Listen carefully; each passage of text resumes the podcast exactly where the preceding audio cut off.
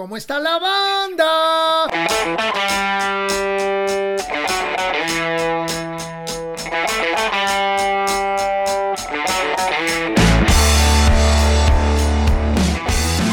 Abarindo trinquete show, abarindo trinquete show, abarindo vire, verele ben ben bere bere, abarindo, ¿cómo está la banda? ¿Cómo está la banda? Amigos, bienvenidos a este nuestro último episodio del mes de julio. También se va a poner muy chido. ¿Cómo están? Nuestros mejores deseos para todos ustedes. ¿Cómo está la onda en la chamba, la onda en la casa, con la familia, los seres queridos? Esperemos que poco a poco vaya todo volviendo a la normalidad, aunque no se ve muy claro el asunto. Precisamente hoy creo que se volvió a semáforo naranja en la Ciudad de México. Pero bueno, vamos a hablar de cosas más positivas. El próximo sábado vamos a estar en el Autódromo Hermanos Rodríguez con el rock en tu idioma sinfónico. Va a estar toda la banda, tengo entendido que viene Andrea Echeverry de Colombia, va a estar obviamente Sabo Romo, la Chiqui Samaro, Arturo Ibarra, Bon, Los Neones, Cecilia Tucent, Leo de Lozán, Hugo Rodríguez, eh, María Barracuda, El Piro, y varios invitados más, ¿ok? Traten de ir, yo creo que se va a poner muy bien. Es el primer sinfónico en un buen rato. En un buen rato.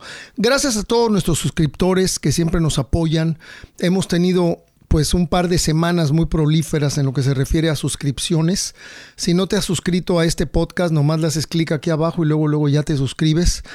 Les recuerdo amigos que ya también lanzamos el círculo de amigos de de cómo está la banda. Estamos levantando muchísimo contenido diferente, está padrísimo. Todos los que forman parte del círculo, la verdad, están muy contentos y estamos haciendo cosas inesperadas y cosas muy diferentes de lo que hacemos aquí en el podcast. Así que si te quieres unir, también aquí abajo puedes hacer clic y suscribirte. Eh, bueno, pues han estado sucediendo una serie de cosas extrañas, ¿no? Porque por un lado dicen que ya no hay que usar máscara, que todo está cambiando y por otro lado de pronto dicen que no, que vieron una tercera ola con la variante, en fin, vamos a tratar de tomar toda esta etapa de la mejor manera posible. Quiero saludar hasta Tucson, Arizona, a la banda Anchor Baby de Ricky Custodio con su sencillo Paranoia de Nuevo Americano. Está muy buena su rola, chequenla ahí en YouTube. Además, él es uno de los fundadores de la disquera independiente de música alternativa que se llama Midtown Island Records, donde apoyan todo el talento joven del área de Tucson, Arizona. Así que amigos, acérquense a escuchar a Anchor Baby de Enrique Custodio. También quiero saludar hasta Veracruz a mi amiguito Enrique Lorenzo, de 5 años. Cumple 5 años este próximo 27 de julio. Él es hijo del músico Enrique Jiménez del grupo Estratos de allá de Veracruz. Así que todo nuestro cariño para Enrique Lorenzo, que cumple cinco años este próximo 27 de julio. Y también no quiero dejar de saludar a mi compadre Armando Palomas por su nuevo sencillo, El Bolero de la Mudanza, que está bastante bueno, lo pueden ver ahí en su canal de, de YouTube. También eh, un saludo hasta Puerto Vallarta, porque el fan de esta semana, el fan de la semana es Rodo López, que ya le conocemos bien la pista y vive allí en Puerto Vallarta, Jalisco. Así que un saludo hasta Puerto Vallarta, mi querido Rodo. Eh, y también nos acordamos mucho de tu receta de Bloody Mary. ¿eh? Aquí la preparamos de vez en cuando y siempre nos acordamos de ti. Un saludote, mi compadre. Y ahora, como siempre, unas recomendaciones.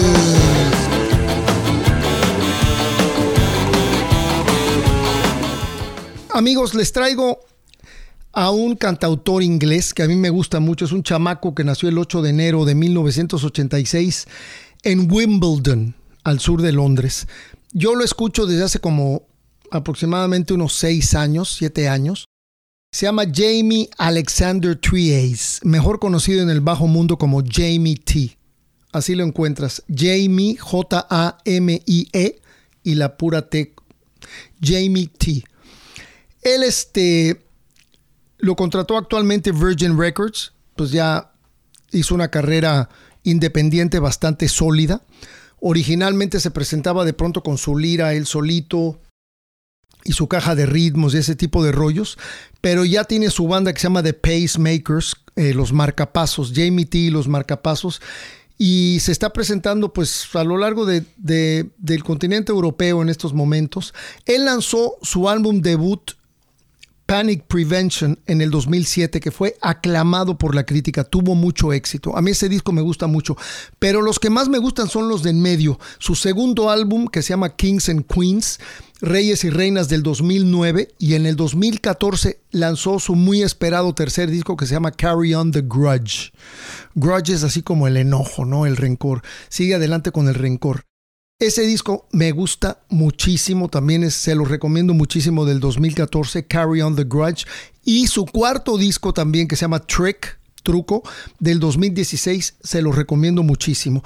Eh, Jamie T, le repito, durante mucho tiempo tocaba con su guitarra solo, onda, onda eh, cantautor en ese rollo pero siempre su música tiene baterías programadas y tiene otros arreglos de guitarras y de pronto tecladitos y todo eso que seguramente él más o menos programaba todo, pero ya de unos años para acá tiene a su creó su propio sello discográfico que se llama Pacemaker Records que está distribuido por Virgin y su banda se llama The Pacemakers, los marcapasos. La crítica inglesa lo considera como un Arctic Monkey solitario con una influencia de Joe Strummer. Eso me parece muy interesante, porque a mí los Arctic Monkeys me gustan mucho y una vez que escuches a, Jamie T, te vas a dar cuenta que hay un timbre similar al, a uno de los cantantes principales de los Arctic Monkeys. Y pues obviamente Joe Strummer sabemos que fue el líder, cantante y fundador de The Clash. Por otro lado, amigos, acabo de terminar de leerme este libro que se llama Lonely Boy y son las memorias de Steve Jones el cantante, el guitarrista de los Sex Pistols. Tales from a Sex Pistol. Dice aquí abajo está en Windmill Books del 2017, que es una, es una vena de esta distribuidora muy famosa llamada Penguin Random House británica. Y Windmill Books es un derivado de, de esta editorial. Este cuate, Steve Jones, sin los Sex Pistols, no hubiera habido punk en Inglaterra. Digo, ya hemos hablado mucho de los New York Dolls, de Iggy Pop, de Lou Reed, de los Ramones, de cómo se gestó todo esto, de Richard Hell y toda esta cuestión allá en el noreste americano, en todo el área de Nueva York y todo eso. Pero en Inglaterra no hubiera existido el punk si no hubieran existido los Sex Pistols. Y si no hubiera existido Steve Jones, no hubieran existido los Sex Pistols. Él fue el primero ahí que rolaba en la tienda de Malcolm McLaren y de Vivian Westwood y ellos lo adoptaron y él medio vivía en casa de ellos porque pues era un cuate que prácticamente creció por la libre. Su mamá y su padrastro lo tenían medio abandonado y pues fue un chavo que creció mucho en la calle, en los barrios de Shepherd's Bush, en el oeste de Londres, y pues le, dio mucho por este amar lo ajeno, ¿no? Y era medio ladrón y se robó amplis y se robó una serie de cosas. De hecho, gran parte del equipo con el que empezaron los Sex Pistols fue equipo que él fue robando poco a poco a lo largo de los años. Entonces, cuando se formó la banda, tenía una bataca y tenía un ampli de lira y una serie de cosas. Y estuvo como 10 o 12 veces este, pues en la corregional de menores, porque pues a veces lo agarraban, ¿no? Y a veces se salía con la suya. Pero un personaje. Y es este, eh, sobre todo su niñez tiene así como, como una, una vibra muy de Charles Dickens, ¿no? Medio de Oliver Twist, de esos chiquillos en Londres que crecieron por la libre y que andaban haciendo pues cosas este pues fuera de la ley y todo eso y es muy divertido el libro. Además de que es un tipo brillante con un sentido del humor muy padre. A mí eso me gustó mucho porque no siento que, que no se toma tan en serio y tiene la capacidad de reírse de sí mismo. Él era gran fan de David Bowie de la banda Faces, la banda de Rod Stewart, y también era muy fan de Roxy Music. Y curiosamente, el productor de For Your Pleasure de Roxy Music, Chris Thomas, fue el productor del disco de los Sex Pistols, así que para él era como un sueño hecho realidad. Eh, es importante, como les comentaba, él fue el que empezó a tener una relación constante con Malcolm McLaren y con Vivian Westwood.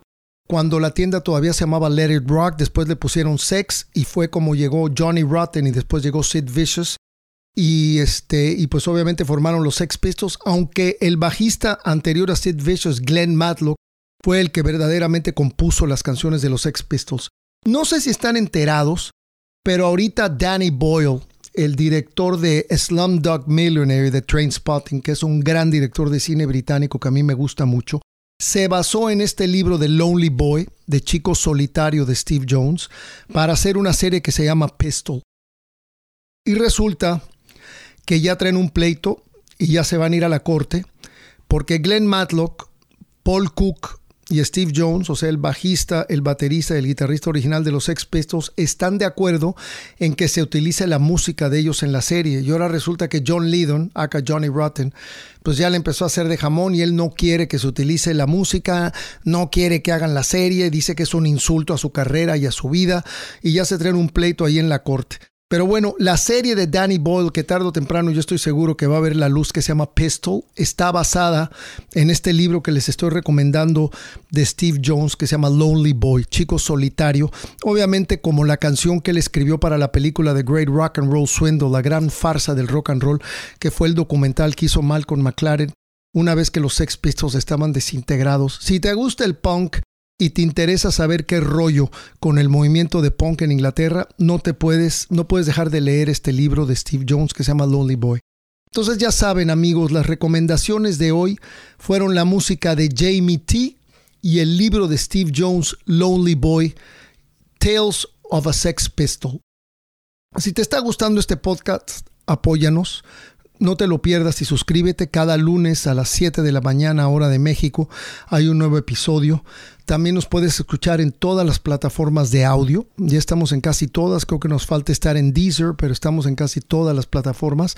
Y ya llevamos un par de semanas también en iHeartRadio.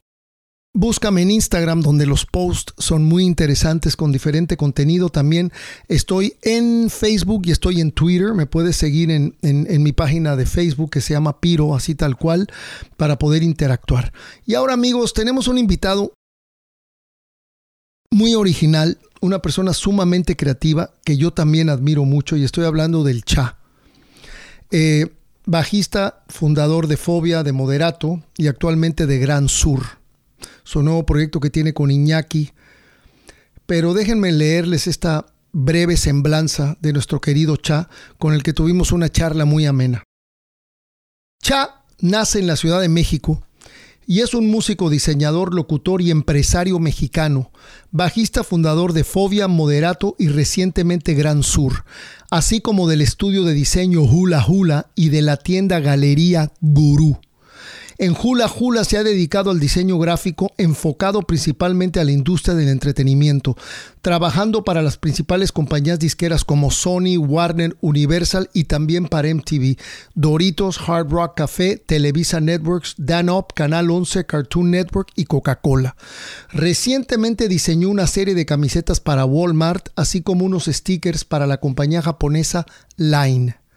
Creativo el chava, su trabajo ha sido publicado en libros y revistas como Design for Music, Handmade, Relogo, Communication Arts, Los Logos, Latin American Graphic Design y Diseño Gráfico en México, 100 años además de dar conferencias en varias ciudades de la República Mexicana y España. Como artista plástico ha participado en exposiciones individuales y colectivas en México, Los Ángeles, San Francisco y Nueva York. En 2009 fundó Gurú, una tienda galería dedicada principalmente a mostrar el trabajo de diseñadores e ilustradores nacionales e internacionales. De 1997 a 2004 formó parte de Radioactivo 98.5, conduciendo el programa matutino y desde 2018 es conductor del programa de la mañana Poderoso con Rulo por Convoy, estación de radio por internet que diariamente está en los tres primeros lugares de los trending topics a nivel nacional. ¿Qué tal? También, por si fuera poco, es parte del Consejo del Museo del Objeto. Este es nuestro querido Cha, bajista y miembro fundador de Fobia, de Moderato y de Gran Sur. Así que amigos, vámonos en este segmento que se llama Entre Amigos y Vinilos con nuestro querido Cha. Pues bienvenido, ¿cómo está la banda, mi querido Cha? Ya este, llevábamos varios meses tratando de dar contigo, bueno, más que nada organizándonos para poder tenerte aquí y me da mucho gusto que, que estés con nosotros, la verdad, mano. Te conozco desde hace también muchos años, igual que a la mayoría de, los de Fobia los vi este, pues cuando empezaban y todo eso y guardo muy buenos recuerdos y pues me da mucho gusto ver todo lo que has logrado desde Fobia hasta Moderato hasta ahora Gran Sur. eh, todo tu rollo también como dibujante, como ilustrador. Entonces creo que tenemos una, una buena charla por delante, mi querido Cha. Bienvenido. No, Piro, pues al contrario, te lo decía antes de que, de que estuviéramos ya al aire, digamos que para mí es un, es un honor muy grande que me hayas invitado. La verdad, si tú dices que nos conoces desde hace muchos años, pues nosotros a ti te conocemos de más, ¿no? Porque pues te veíamos tocar con Dangerous, te veíamos en la tele, este, comprábamos los discos de Com Rock y pues sí, siempre fueron una inspiración, una inspiración muy grande. Entonces, el hecho de estar aquí contigo, Piro, de veras no sabes qué, qué gusto es y qué honor tan grande te lo agradezco muchísimo. No, viejo, para mí es un placer tenerte. La verdad, es un placer tenerte. Y ahorita que comentaste eso, me acuerdo de una, de una anécdota que me contó, me, contó Leo una vez, que parece que todos fueron a vernos. Si no me equivoco, creo que era un concierto de Mistus, el Dangerous y el Tri en, Reino Aventura. Y, que, y, creo que todos fueron por separado antes de formar Fobia. Sí, sí, Una cosa así. Eso nos pasaba eso mucho. O sea, ese tipo de shows. ¿Fuiste a ver a Dangerous a tal lugar? Sí, claro. Ah, yo también, yo también, yo también. ¿Fuiste a ver a las insólitas a tal lugar? Sí, yo también, yo también. Y lugares donde éramos, además, estos eran grandes, pero había otros, por ejemplo, donde era ir a ver tocar a Bon y los enemigos del silencio a la librería Gandhi, que había 15 personas y pues no nos ubicábamos. ¿Y, qué, qué, bandón Bon, ¿eh? También otra banda increíble, mano, que para mí tenían un sonido único. Increíble. Tremendo, sí. La manera de componer de Bon es tremenda. Oye, este, Cha, ¿cómo es tu infancia, hermano? Tú, este, yo supongo que tú tuviste una gran pasión por el dibujo desde niño, pero este rollo por la música, porque me, dio mucha risa cuando vi tu Twitter que dices que es que le hacemos a la música y al dibujo, así como de una manera, es como, pero pues eres todo un profesional, hermano. Platícame un poco de tu niñez y cómo empieza todo este amor por el arte, porque además haces radio, tienes este, tienes un podcast sobre tacos que, hijo, de eso tendremos que platicar porque yo soy fanático de los tacos y sobre todo pues de las salsas, viejo. Soy fanático de las salsas, pero bueno, vamos por partes. Una de las, una de las triadas importantes de los tacos, ¿no? La tortilla, el ingrediente y la salsa. Totalmente. Es más, cuando vengas, si quieres, eso lo dejamos aparte y nos llevamos una cámara y nos vamos a dos, tres taquerías y hacemos un tour de tacos. ¿Te late? Me late, pero, pero ya es un hecho. Y es más, me jalo, me, jalo, me jalo a Juan Pablo, que es otro fanático de los tacos, para que se vaya con la cámara. Y si, no, y si no, buscamos quién, pero me encantaría hacerlo de veras, ya vamos a hacerlo. Sí, vamos, porque vamos a hacerlo. ¿sabes qué pasa? Que ahora en pandemia, mi querido Piro, este, tengo este, no es un blog necesariamente, es un era una, eh, pues vas tocando y tú lo sabes, de repente sales de tocar y dices, ay, unos taquitos, órale, vamos, y te recomienda unos tacos, o llegas a comer al lugar, te dicen, oigan, pues, ¿qué, qué se les antoja? Ah, pues unos tacos. Entonces vas conociendo muchas taquerías muy buenas a lo largo, pues no nada más de México, sino de todo el mundo.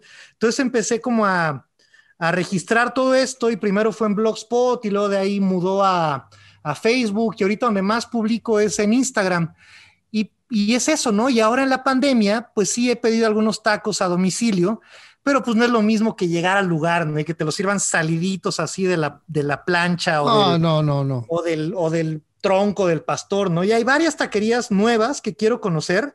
Igual esa puede ser la misión, querido Piro. ¿Qué te parece estas nuevas taquerías que hemos visto? A ver qué tal. Vamos a dejarlo pendiente para finales de agosto. Órale, ya vas. que tenemos, que, tenemos que estar por allá y este, yo te mantengo al tanto, pero Genial, me parece una gran idea, vamos a darle vida. Buenísimo, Cha. Oye, entonces, platícanos un poco de, tu niñez, qué música escuchabas en casa, tus jefes ponían música, venías de una familia de gente que tenía cierta sensibilidad o tú, tú, cuéntanos.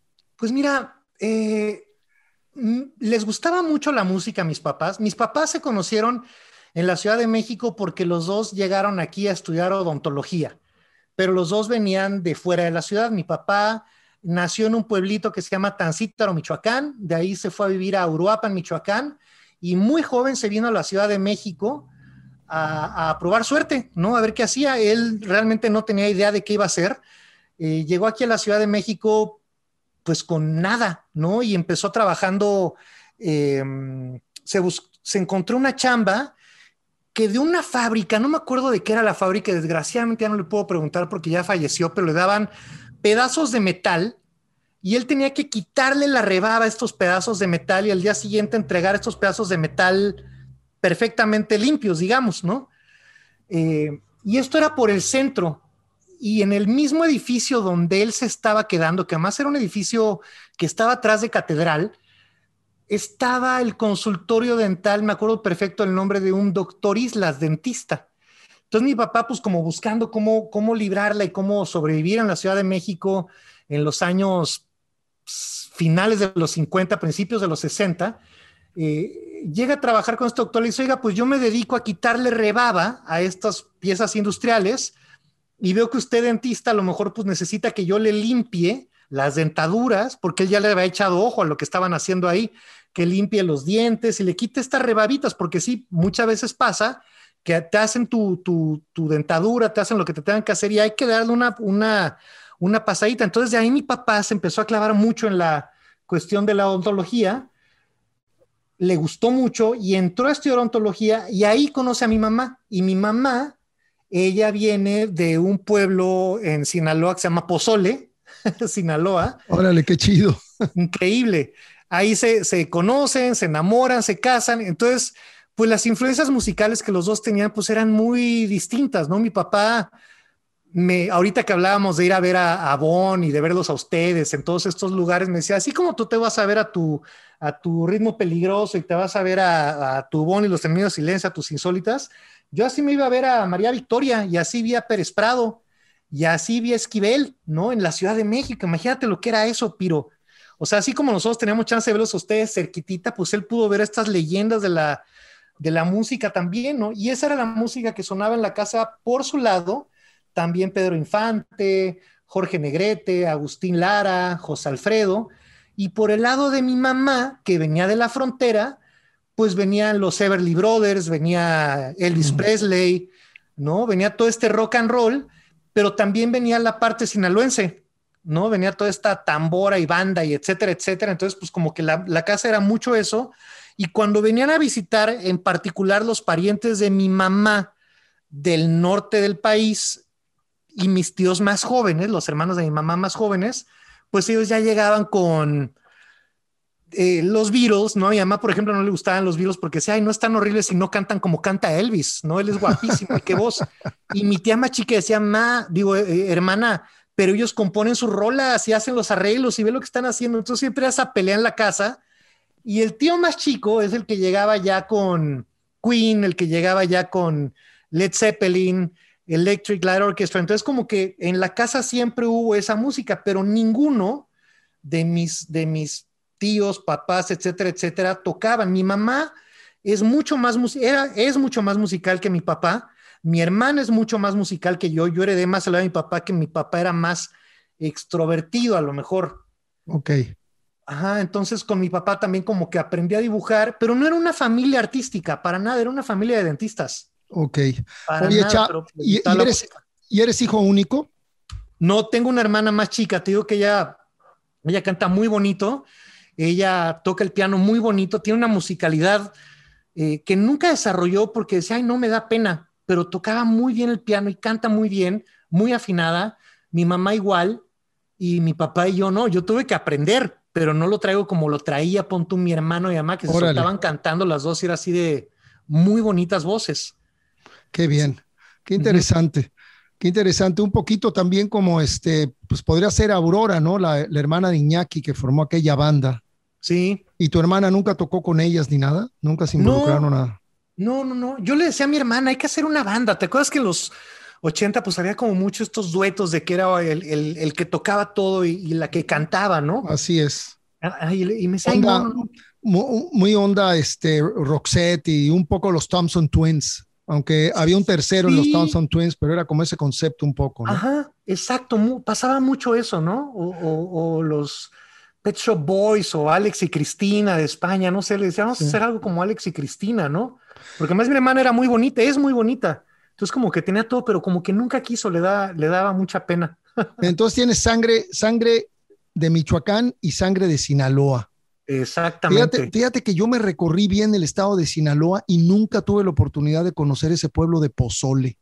¿Por dónde está, eh? Por, por, ¿Por qué parte más o menos? ¿Por los mochis? Por... No, no me acuerdo, Piro. Es un pueblitititititito. Ellos se fueron muy jóvenes a Mexicali. Dejaron, dejaron son, eh, ese pueblo muy jóvenes en, Sinaloa y se fueron muy jovencitos a, a, Mexicali porque mi abuelo agarró, él era granjero y agarró una chamba sembrando algodón, pero, pero en Caléxico. Ok, ya cruzando la frontera de Mexicali. Ajá, le daban su troca y le pagaban en dólares y ya sabes. no, no un dineral, pero pues vivían muy bien, vivían muy a gusto. Claro. Oye, Cha, y este, ¿comienzas tocando el bajo o comenzaste primero tocando la guitarra y después el bajo? Eso es lo que suele suceder ahora. Gente rara como yo, empecé primero tocando el bajo y después la guitarra. Yo igual, Piro. yo igual. Mi primer amor, la verdad, es la batería. Amo la batería. Me encanta la batería y siempre, eh, pues yo creo que el segundo instrumento que, que, puedo decir que toco es la batería, ¿no? La batería y el bajo. La guitarra traté, no, no hubo ese amor que tiene que tener el instrumento con la persona, como que no le agarré la onda. Tomé algunas clases con un maestro particular y lo que hacíamos era sacar canciones y yo más bien le decía, Ay, pues vamos a sacar esta y era el bajo, y era otra y era el bajo, pero llegué al bajo porque cuando yo iba en la, en la secundaria, en esta escuela, íbamos juntos, bueno, eran más chicos que yo, son más chicos que yo, Leonardo de Fobia eh, y Marcelo Lara. Ok. Hermano de Bonnie de Camilo. Claro, por supuesto. mi amigo de toda la vida. Sí, sí, así es. Ajá, entonces, este, pues antes de que tocáramos juntos, yo, eh, mi, cuatazo de aquella época, Tomás Maciel, entró un grupo de progresivo que se llama Heavy Plastic y el mero mero del grupo era Fernando Barajas, tocaba un órgano viejo de estos que tenían el bajo en los pies. Como el de Rey Manzarek. Como el de Rey Manzarek, exactamente. sí, sí, sí, sí. Y el grupo era pues eh, dos, dos este, flautas este, de estas de que tocabas en la escuela, pero además guitarra acústica, este, batería y él tocando el órgano. Entonces, eh, Tomás, mi amigo, dijo, ay, pues hay que ver cómo le hacemos para que entres, para que estemos los dos amigos ahí, ¿no? Entonces le dijo, pues que entre a cantar, que entre a cantar Javier. Ahí todavía no me decían, cha, que entre a cantar Javier. Y pues dijeron, pues órale, pues que venga, ¿no? Pues todos nos conocíamos y ya hice mi audición y teníamos un show a la semana ahí en la, en la secundaria. Era una, una cosa que hacían en la escuela cada año, que se llama el Festival de Música. Y pues ya hubiera pasado o no hubiera pasado la audición, pues ya me quedé en el grupo, pero resulta que pues entré al grupo porque, porque, porque les hacía falta alguien que recitara una parte al principio, no tanto que cantara, porque era como un grupo progresivo y nuestra primera rola era una historia del mundo, o sea, finales de los 70, principios de los 80, rock progresivo, entonces teníamos que hacer algo épico y al final nomás hacía como unos coros, entonces la parte recitada me salió muy bien, los coros no, pero les caí bien y me dijo Fernando, oye, pues ¿por qué no te consigues un bajo y así no tengo que estar tocando yo el bajo con los pies? Órale. Ya, ya puedes tú tocar eso, yo toco otras cosas, dije, ah, pues órale, a ver, ¿no? la verdad en aquella época no sabían bien qué era el bajo, o sea, y llegué con mi tío, el que me enseñaba Led Zeppelin y todo eso, y me puso varias rolas de música y es como me dijo, aquí lo vas a distinguir perfecto. y me puso Chic, y me puso, pues todas estas bandas legendarias de, la música disco, me puso el Saturday Night Fever, me puso muchos donde era el bajo predominante y además en música para bailar y me encantó. Claro, no, y además yo, yo creo que ese amor que también le tienes a la bataca te debe de haber ayudado muchísimo para el rollo rítmico del bajo, ¿no? Porque pues, prácticamente la, la, batería y el bajo es la columna vertebral de una buena banda, ¿no? Sí, sí, sí, totalmente. Entonces, pues entré al bajo, entré al bajo directamente, pero no pasé por la guitarra, no pasé por el piano, a pesar de que te digo, mi hermana le compraron un, un tecladito, un piano eh, acá en la casa, tomé clases de piano, tomé clases de guitarra, pero no me llamaron tanto la atención como la batería y como el bajo. O sea, sí fue, fue algo que me gustó mucho y además, pues ya sabes, yo doceañero, treceañero, dije, ah, no está tan difícil como la guitarra y estoy enfrente. No, y además, además te queda bien el bajo porque eres alto, cabrón. Porque cuando ves a alguien chaparrito así con el bajo, como que le, le, debe de pesar un montón a ti, no creo que te pese mucho. Oye, Cha, y este, ¿y cuál fue tu primer bajo? Era un, eh, todavía lo tengo, un Fender Bullet rojo. Bullet. un Bullet, que era como una línea barata de Fender en aquella época, que creo que luego la vino a sustituir las Squire y todas esas. Ok. Pero sí era un bajo de 100 dólares, 200 dólares, que era muy malo, no afinaba. O sea, la parte de abajo, ya sabes, estas cositas que mueves y todo para octavar, etcétera, etcétera, Ah. nomás no afinaba, se, se caían, le tenía que poner yo palillos de dientes ahí para que no se cayeran, o sea, era una locura ese bajo.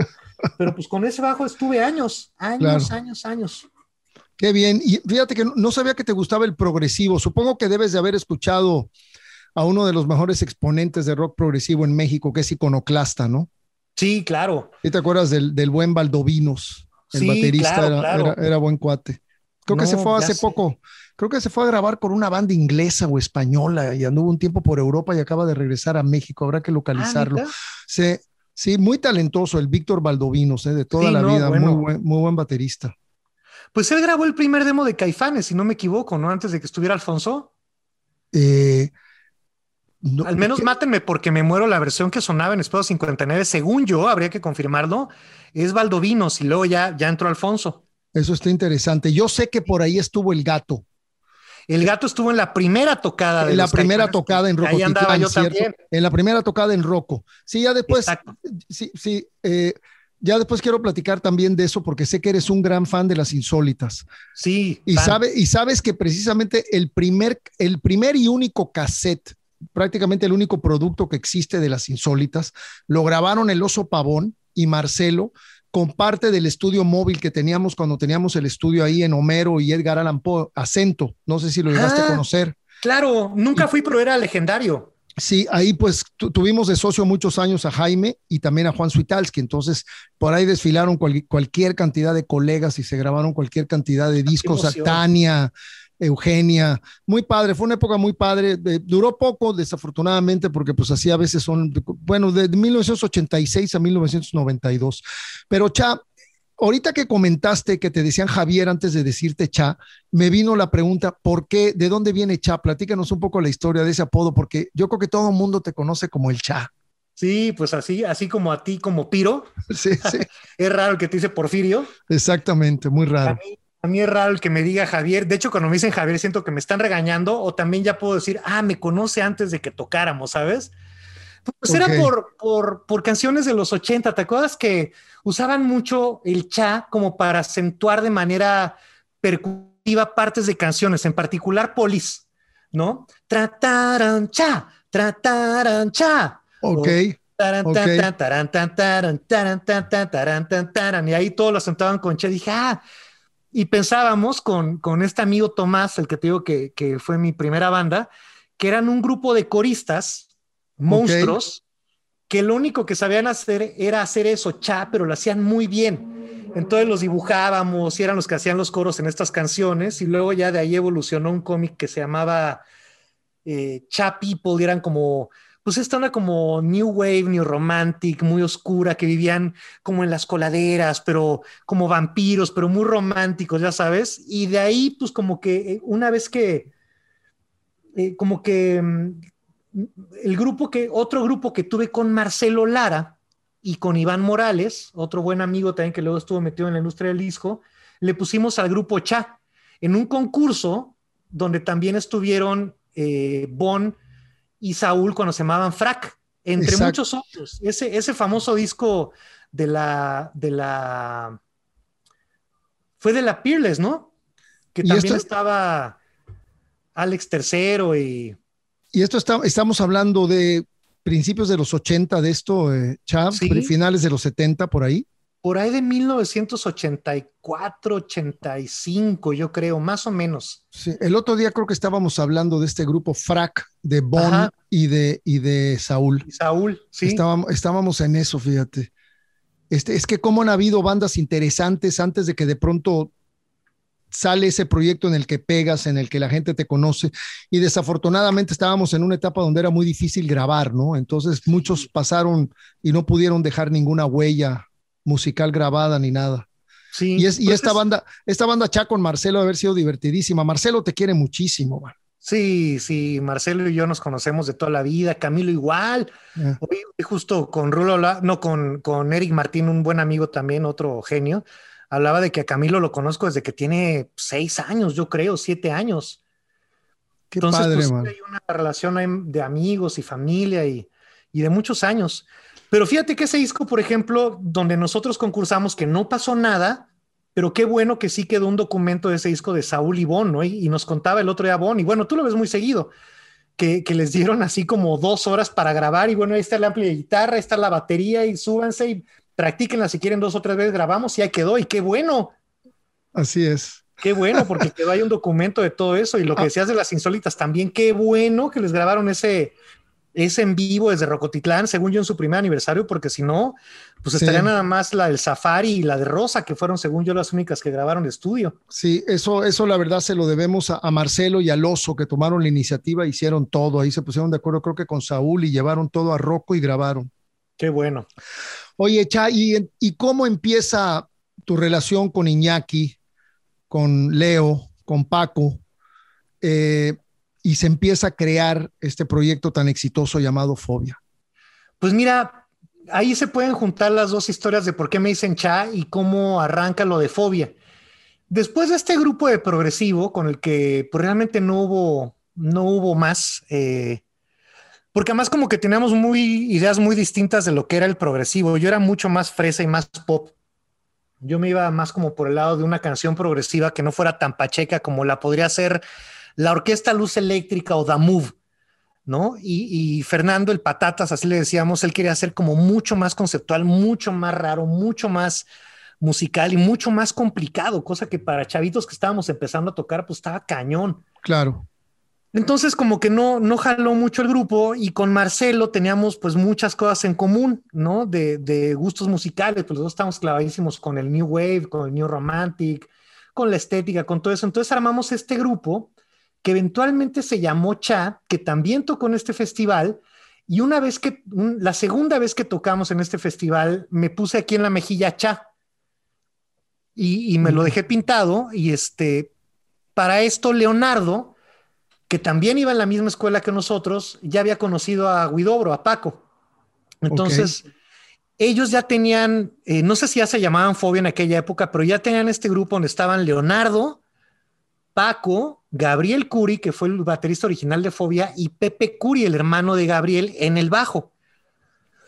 Pero eh, Pepe, pues realmente no, no, no, lo, no lo traía o no le interesaba o como que no podía tocar lo que necesitaba en aquel momento ese grupo protofobia. Entonces, Paco, Leo le dijo a Paco, oye, pues ¿por qué no vamos a, este festival de música? Va a tocar mi banda, la que Leo tenía también en aquella época. Y, este, ves a este cuate que toca en esta otra banda, que, está chido lo que están haciendo y él, y él puede ser, ¿no? Para, para el grupo. Entonces, pues ya llegaron a vernos, acabamos de tocar, además no sé por qué ese día acabamos los tres tirados en el suelo, Marcelo, Iván y yo, así acababa la canción. y acabamos de tocar y estábamos recogiendo las cosas y llega Paco. Yo no lo conocía además, o sea, Paco, Leo en ese momento me dice, mira, es Paco, él toca la guitarra en un grupo que estamos armando. Y este, y me dice, ah, mucho gusto, préstame tu bajo, me dice Paco. Y yo, para, préstame tu bajo. Ya lo guardo, préstame tu bajo. Puta, voy por el bajo, güey, se lo doy a Paco. Me dice, íncate. Íncate. Y yo, ¿qué quiere este güey, carajo? Entonces ya me hinco y agarra el bajo como así, caballeros de la mesa redonda, y me dice, acabas de ser seleccionado como el nuevo bajista de Fobia. Y yo, ¿qué es Fobia, güey? Así no tenía idea, ¿no? Y ya un día nos juntamos, me enseñaron lo que estaban haciendo, me gustó mucho. Y también Marcelo lo quiero mucho, pero, pero es, es huevón, mi cuate, es huevón, es huevón. Entonces, este, vamos a ensayar Marcelo, ay, no puedo, vamos a ensayar Marcelo, ay, no, qué flojera, vamos a ensayar Marcelo, no, no, no. Entonces dije, pues aquí no pasa nada. Y con Fobia sí le veíamos mucho futuro y ensayábamos muy seguido y Paco nos llegaba con canciones nuevas todo el tiempo. Y pues ahí fue que, ah, y para eso Leonardo no se acordaba cómo me llamaba yo. Entonces, como traía yo pintado Cha aquí en la mejilla, dijo, mira, él es, él es Cha. Y de ahí fue que entré a Fobia y que me empezaron a decir Cha, todo en un mismo día, Piro. ¿Y qué año fue este, mi querido Cha? Esto fue, si no me equivoco, 1987. Ok, ok. Oye, y este, cuando le dijiste a Marcelo que te salías de la banda, pues todo bien, todo cool, sin bronca. Pues es que realmente era de estos grupos de, preparatoria. Claro. ¿no? O que, que, tocas, pero no, pero sí. Una vez también, ya sabes, eh, hubo un concurso de, de Yamaha que el premio era que te ibas a Japón y te grababan, etcétera, etcétera. Entonces como que hubo un, un reencuentro del grupo, pero, pero pues no, no, no, no nos fuimos a Japón, desgraciadamente. Creo que los que se fueron fueron Molotov, si no me equivoco. Uno de esos, uno de esos concursos, si no me equivoco, lo ganó Omar Jasso. Ah, y, estaba Yeyo en la bataca, porque nunca se me olvida de que Yeyo me contaba mucho de eso. Se, fueron a Japón a tocar y, creo que también le dieron una batería Yamaha y todo un rollo. De esas baterías que tienes que pagar tenencia, claro, me acuerdo perfecto, que la sacaba luego con Bond también era así de, ¿qué es esto?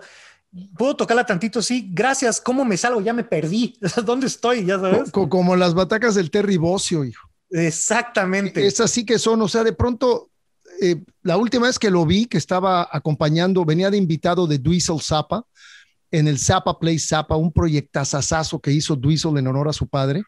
Yo, yo creo que traía ya unos 25 platillos. La batería parecía una araña gigante, hijo. Así de que decías, pues, y muy loco. Y, estaban de invitados Steve Vai y él. Órale. Así que imagínate cuando estaban tocando juntos al mismo tiempo. Pero bueno, y entonces aquí nace Fobia, estamos hablando más o menos del 87. Tú actualmente eres parte de Fobia, eres parte de Moderato y tienes tu nuevo proyecto con Iñaki que se llama Gran Sur, ¿no? Sí. Estamos hablando. Sí. Ah, no, perdón que te interrumpa. No, no, no, eh, nada más quería decirte que son tres propuestas musicales muy diferentes y sería padre que me platicaras cómo te la campechaneas. Yo sé que Fobia de pronto toca, de pronto hacen una serie de cosas y de pronto descansan. Entonces, más o menos así te la pasas, pero creo que a Gran Sur le están metiendo mucho, ¿no, eh, Cha? Sí, pues mira, um, Iñaki entró eh, un poquito después que yo a Fobia, porque en esa primera etapa de Fobia, antes de que estuviera Iñaki, el cantante era Paco y Leonardo era el tecladista. Órale. Leonardo tenía uno de estos este, guitars y era el tecladista y le hacía algunos coros a Paco, pero pues se fueron acomodando las piezas de manera que el que acabó cantando fue Leonardo. Paco se pasó a tocar nada más la guitarra y empezaba a hacer falta alguien que tocara los teclados sintetizadores, porque sí eran parte importante de lo que, de lo que oía Paco en su cabeza, ¿no? Claro. Eh, entonces, este, Iñaki, vecino de Paco de toda la vida, ahí en Atlamaya, donde también vivía Lora en su momento, pues ahí estaban los dos chavillos jugando en el parque con los muñequitos de Star Wars y se conocían de muchos años. Iñaki también muy clavado en la música desde chavito, él se hacía sus propias guitarras. Entonces, pues eh, Paco invitó a Iñaki básicamente porque era su vecino y porque tenía un cinte, un sampler entonces, pues era como una cosa rara que, dice Paco, con esto vamos a sonar increíble. Entonces ya entra Iñaki al grupo. Iñaki le toca decirle a Pepe, al hermano de Gabriel, que ya gracias por participar. O sea, no tenía ni una semana. Fue como su novatada. Entonces, este, nosotros nos fuimos, creo que a ver a Soda Stereo al Magic, una cosa así. Le dijimos, bueno, bye, Iñaki, te quedas con Pepe, bye. Entonces, Iñaki tiene esta personalidad que es como muy amable, muy mediador, eh, muy derecho, ¿no? Eh, y pues él y yo hemos compartido pues la vida y la música en todos los proyectos. Eh, y pues lo que hacemos para campechanearlo es que cuando arrancamos Moderato, Fobia no estaba tocando, ¿no? Nos habíamos separado por mensos, por, por orgullosos, porque era otra época, porque Leonardo había sacado un disco solista y no, ninguno entendía que Leo podía sacar un disco solista y además parar a Fobia un rato o hacer las dos. Era, era otra época. Creo que tú también lo, lo entiendes muy bien. O sea, estás o no estás. Nada de que hago mi disco y ahorita regreso. O sea, sí o no. Porque así veíamos que lo hacían todos. Así lo hizo Peter Gabriel y así lo hizo este, todo mundo, o sea, te iba de solista y decías adiós a tu banda, o sea, era como un poco con lo que crecimos, desgraciadamente. Entonces, pues en esa época estábamos separados y yo estaba un día viendo la tele y sacaron una película que se llama The Wedding Singer con Adam Sandler. Claro, la ubico. Buenísima. Sí, sí. Buenísima. Y además era un sábado en la noche, esos que no sales, estás viendo la película con una chela y dices, ay, estaría chido hacer una banda de bodas. O sea, tocas cada fin de semana, va mucha guapa, te echas unos chupes, está, está chingona hacer una banda de bodas, está poca madre. Y hasta lo pensaba en el Where Are They Now, así de, ¿qué fue de los de Fobia? Tiene una banda de bodas chingona. Porque además era cuando las bandas de bodas empezaban a tener producción, ¿sabes? Que tocaban a los Beach Boys y llevaban una tabla de surf y una de las chavas que hacía los coros subía con el micrófono y surfeaba entre la gente. O sea, dije, güey, una mega banda de bodas estaría poca madre. Y la idea fue evolucionando hasta que dije, ¿por qué no canciones de boda en versiones que sí nos gusten o que estén divertidas? Y como que ahí empezó a surgir la idea de lo que luego fue moderato. Y se la conté a Marcelo que él en aquella época estaba trabajando en Polygram. Y Paola, su asistente, un día eh, eh, Marcelo le cuenta y ella dijo, ah, está muy buena la idea. Y a las dos horas llega con Marcelo y dice, oye, pues ya, para que no estén de habladores, ya les conseguí una tocada en el Bulldog en tres semanas. Y me dice, Marcelo, tenemos que tocar en tres semanas. Le digo, ¿con quién o qué, no? Entonces coincidió que me encontré a Jay en un tributo a Led Zeppelin que nos invitaron a tocar, de estos que organizaba Galo de la Cuca y le conté la historia, ya tenía yo como las rolas que quería hacer, así puras rolas de lo que, del rock según Televisa en los 80, ya sabes, así Timbiriche, no me canso de rockear, menudo quiero rock, este, como que todas tuvieran esta onda de rock fresa, y dijo, ya, está increíble, está buenísimo, va al entro. Le digo, va, pues qué, te llevo tu bataca a la casa. Me dice, no, yo canto. Ah, órale, ¿quién va a tocar la batería? Le decimos a Randy porque Randy y Jay se van mucho en aquella época. Entonces, ese moderato original era eh, Iñaki, era Marcelo, yo, eh, Randy, Jay. Y un día me encuentro a Iñaki, le cuento la historia de lo, de lo que estábamos armando y me dice, güey, ya tengo el nombre perfecto, moderato. Y le digo, estás en el grupo, ya. Entonces, pues ahí fue que empezamos a poner las rolas y encontramos muy fácil el sonido y esa primera noche que tocamos en el grupo estuvo muy buena estaban muchos amigos ahí, ya sabes, con las cartas de, ya teníamos los nombres que usamos en Morato y era de, Javi, hazme un hijo, y como todo este rollo, nosotros clavadísimos en el escenario y también el público, o sea, como que fue regresar a esa onda ochentas por una noche. Pero además, fue el boom del futuro de Moderato, porque a raíz de esa tocada ustedes creyeron que iban a tocar esa noche y a lo mejor tan tan, pero empezaron a caerles más contratos y los invitaron a, creo que al Festival de Acapulco, no me acuerdo cómo fue la onda, ¿no? Que se empezó a armar. Sí, sí, sí. Eh. Pues eh, como que se empezó a correr la voz y como que lo primero fuerte que hicimos fue por Lynn Feinstein, que nos invitó a hacer una rola para una película que se llamó Atlético San Pancho, entonces hicimos esa rola para Atlético San Pancho, hicimos un video y de ahí empezaron a pasar cosas, empezaron a pasar cosas, tantas que llegó el momento que Randy nos dijo, oigan, pues yo, mi prioridad es Molotov, yo no, está chido su madre, pero, pero lo mismo Molotov, ¿no? Entonces ahí fue que, que pensándole y, viendo con quién, pues en sueño guajiro dijimos, pues a ver si Elohim quiere, ¿no? Este, este niño prodigio tocando con el otro niño prodigio, pues a ver si se arma, ojalá. y sí, sí se armó y como dices tú, pues fue una noche que se convirtió en varias, pero la idea era tocar ese día, hablar con Lynn, hablamos con Lynn incluso para hacer un falso documental del rock en México y como moderato como, como el eje central, pero como que fuera, pues lo que es moderato, como homenaje, pero pitorreo, pero crítica, pero... Claro.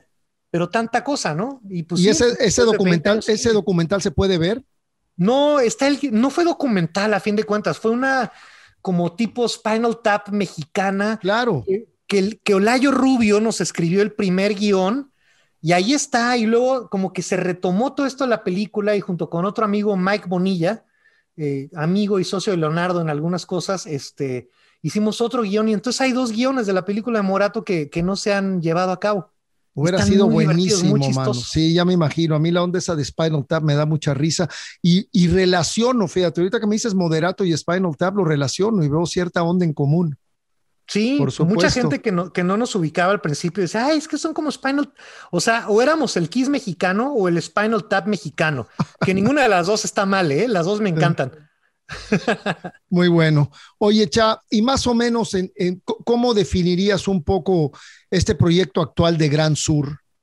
Que pues está, está también el OIM, ahí lo traes en la bataca, estás tú, está este, ¿cómo se llama? Iñaki, y está una chica cantando, ¿cierto? Sophie Mayen. Sophie Mayen. Una, una genia, amiga nuestra hace muchos años. Pues es que digo que Moderato fue como una ocurrencia de un sábado en la noche así.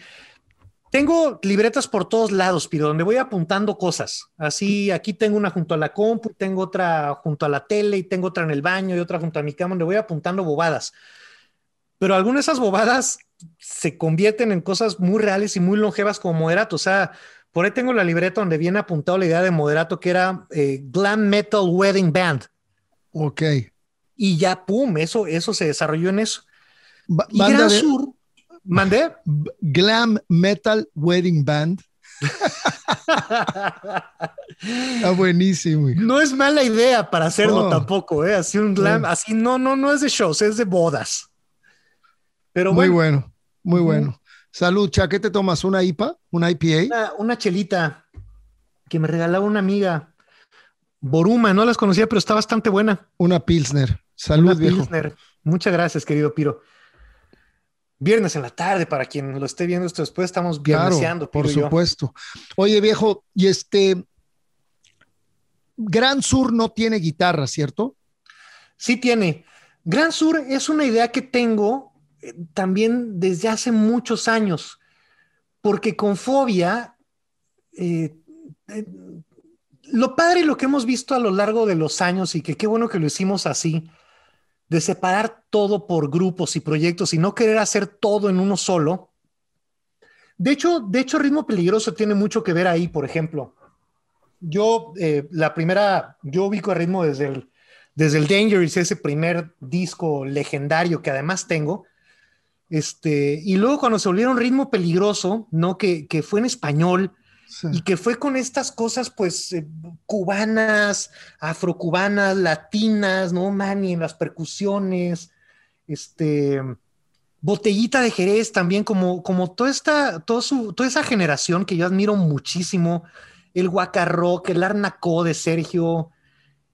Yo siempre había querido hacer algo así, ¿no? Desde hace mucho, porque porque los vi a todos ustedes y dije, pues sí, claro, ¿no? Y, está increíble que Fobia fuera en español y las letras de Paco son geniales, pero, pero yo quería más, ¿no? Pero, pero a Paco no le gustaba nada y creo que hasta la fecha no le gusta nada. Y él decía, ese rock de Zarape a mí no me gusta y, yo decía, ah, chale, a mí me encanta, ¿no?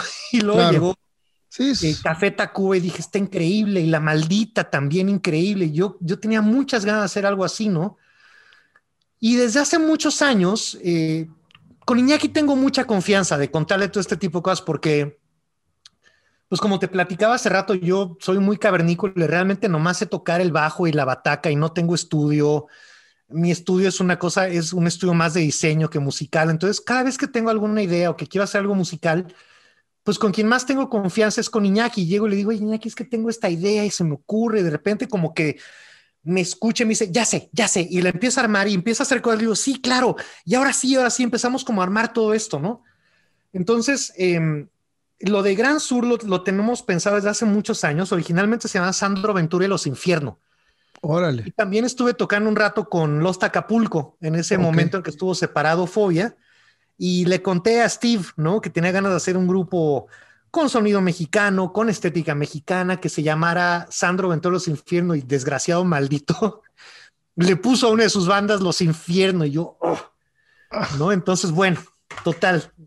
Además no estábamos haciendo nada, ¿no? Iñaki de repente hacíamos una, un remix para los Liquids o algo para un soundtrack de una película, o sea, no era nada formal realmente, pero sí estaba ya como, como la idea y es incluso antes que Moderato.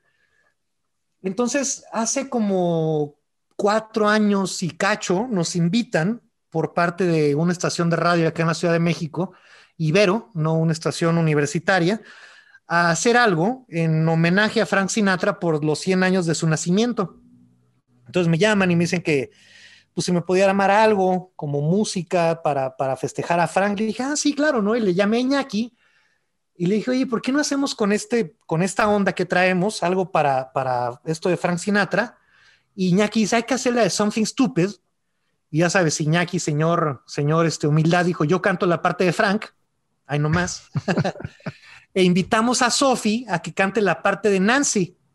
Diga, ah, órale, está poca madre, ¿no? Entonces hicimos la rola le contamos a... So ah, bueno, también hicimos como un protovideo que anda por ahí en, en, YouTube, donde estamos los tres. Todavía no estaba Elohim, todavía no teníamos como como era una cosa como de ocasión, no, no lo cuidamos como se debería haber cuidado, pero también tiene su onda que sea, pues nosotros es, espontáneo, orgánico. Exactamente, con una cámara y todo está bien chido. Y la versión nos gustó mucho, a Sofi le gustó mucho, le dijimos que teníamos ganas de hacer un grupo que pues sonara así, que se viera así, pero que la idea que nosotros teníamos era de invitar a varias personas a cantar, principalmente mujeres, ¿no? Y que queríamos hacer una rola con Julieta Venegas, con Natalia, con Eli, ¿no? Y Sofi nomás nos veía así con sus ojotes, ajá, sí, ajá, ajá. Y al día siguiente nos llama y nos dice, oigan, los necesito ver porque quiero quiero proponerles algo y quiero enseñarles algo. Entonces ya nos vimos y llega Sofi con una canción que, que, está en el primer disco de Gran Sur que se llama Tu Dios. Súper bonita ahí y nos enseña y nos dice, ¿cómo la ven? Porque además es de Zacatecas. Le dijimos, Sofi, está increíble, es hermosa, qué bonita está, ¿qué quiere hacer con ella? Pues quiero que hagamos una banda pero nada de que anden con otras viejas para aquí, para allá. Aquí la buena voy a ser yo y yo voy a ser la cantante y yo voy a ser la que hace las rolas y ustedes si quieren entrarle, le entran también. ¿Cómo ven? Dijimos, Iñaki y yo, pues sí, claro, ¿para qué le buscamos, no? Es nuestra amiga desde hace años, nos llevamos increíble. Lo que nos está enseñando es perfecto para el grupo y ahí fue que arrancamos Gran Sur y Sofi también fue la que dijo, pues que, que le dijéramos a Elohim que tocara la batería, pero por un lado decíamos, pues es que son, o sea, tres del mismo grupo, está raro. Y también quién sabe si Elohim quiera tocar algo así, porque esa canción, si no la han escuchado, los invito a que se den una vuelta a escucharla. Es la primera parte, chasquidos con los dedos, y la segunda parte es una, una máquina de escribir nada más y un bombo, muy sencillo, y ya. Dijimos, Elohim no va a querer. Eso además de YouTube está en las plataformas digitales de música. Ok, ¿cómo se llama el tema otra vez, Cha, por favor? La canción se llama Tu Dios y es parte de nuestro primer disco que se llama Hay Dolor. Y es, esa, y es esa máquina de escribir porque antes de que entrara Elohim nos invitaron a grabar un piloto de un programa de tele de un amigo. Entonces, para poder tocar esa canción, Iñaki estaba tocando la guitarra, yo estaba tocando el bombo con el pie y el bajo con, con o sea, el bajo normal, pues, y Sofía estaba tocando, estábamos enseñando en casa de Iñaki, estaba haciendo esto, y había una máquina de escribir junto y dijo, ay, a ver, espérenme. Y agarra la máquina de escribir, empieza a tocar lo que será la tórola en la, en la máquina de escribir. Qué chido. Increíble. ¿Y este disco es del 2019, Cha? Ese disco es del 2000, no es antes, pero es 2018, 17. Es que el grupo va a cumplir ya cinco años a finales de este año. Ok. Y ese disco salió muy rápido. Entonces te digo, le, enseñamos esto a Elohim, nomás como para ver qué pasaba. Y ya después, así en, las, en los sincericidios y confesiones de camioneta, ya sabes, él es que yo cuando lo escuché dije, ojalá me inviten, porque yo quiero buscar algo así. Ya estoy cansado de, pues, de tocar esta onda de rock and roll que llevo tocando desde Isis con mi papá, ¿no? Con Moderato, como que quería experimentar algo y esto era justo lo que yo quería. Y pues nosotros decíamos, pues ojalá Elohim quisiera hacer esto. Y es bien padre porque pues Elohim, tú, tú sabes y la mayoría de las personas que nos ve sabe el nivel de baterista que es y el monstruo que es. Entonces de repente le enseñamos la canción y nos dice, ¿qué quieren que toque? Así como, ¿cómo te voy a decir yo a ti que vas a tocar?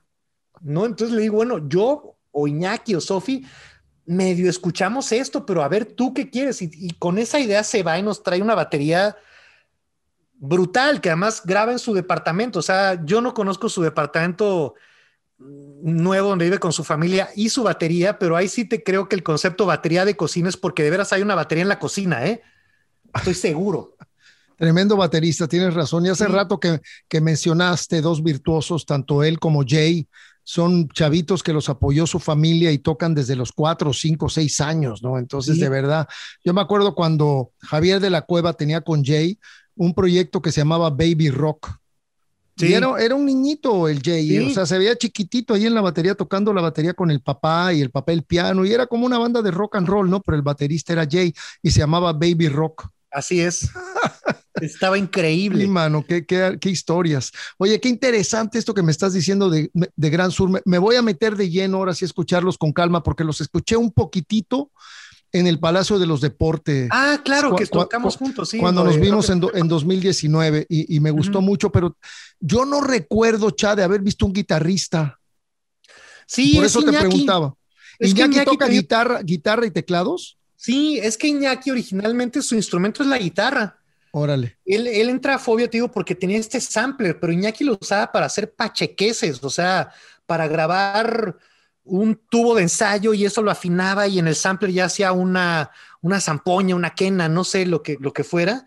Eh, pero él, él te digo que se hacía sus propias guitarras y le gusta mucho la guitarra. No es un guitarrista, no es un shredder, no es un virtuoso de ese tipo, pero es un tipo con una musicalidad muy rara que, que yo a veces no entiendo, pero cuando, cuando lo, cuando lo escucho digo, wow, cómo suena. A veces he tratado de sacar lo que está haciendo. Le digo, ¿qué está pensando? Esto está loco. Sí, sí. Entonces él toca este la guitarra y los teclados también. Pero ahí es donde radica su genialidad, ¿no? En, en, esa onda tan original que tiene.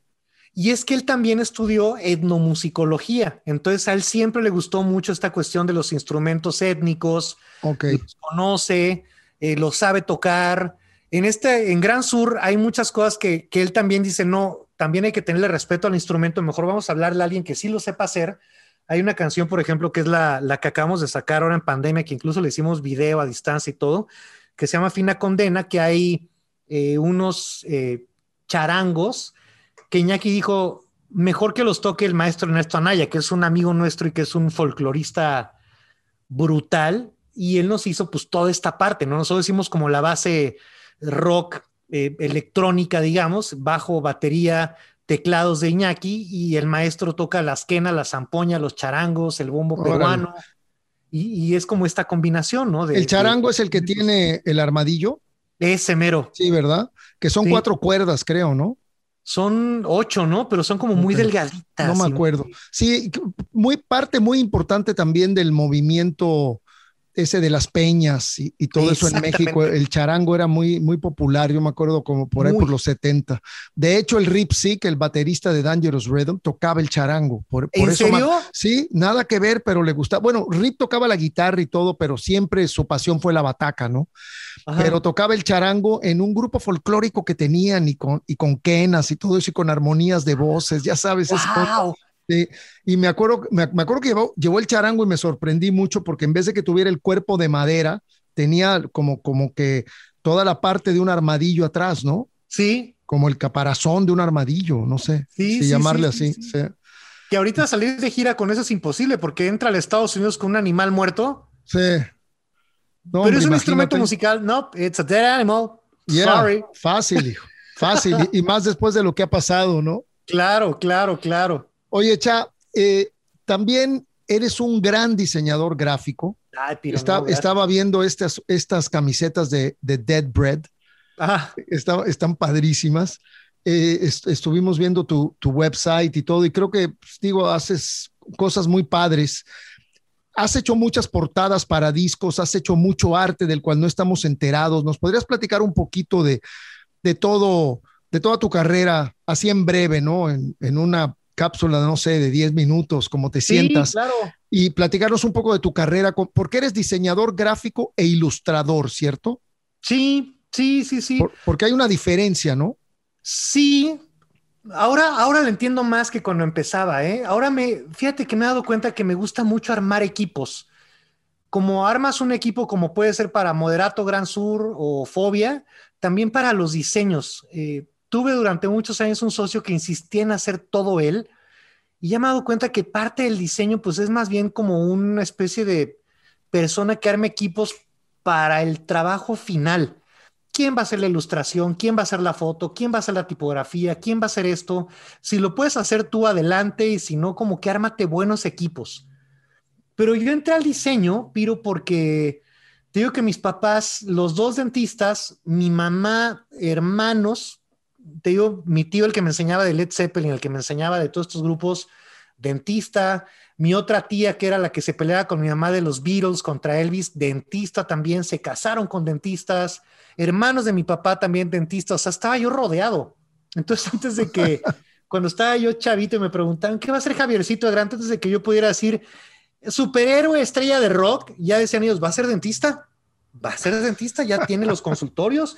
Si no trabaja claro. conmigo, trabaja con sus tíos y ya tiene los pacientes y ya tiene todo. Vas a ser dentista, ¿verdad? Yo, pues, pues sí, ¿no? Entonces, la presión de mi papá era tan grande que acabé estudiando odontología en la UNAM.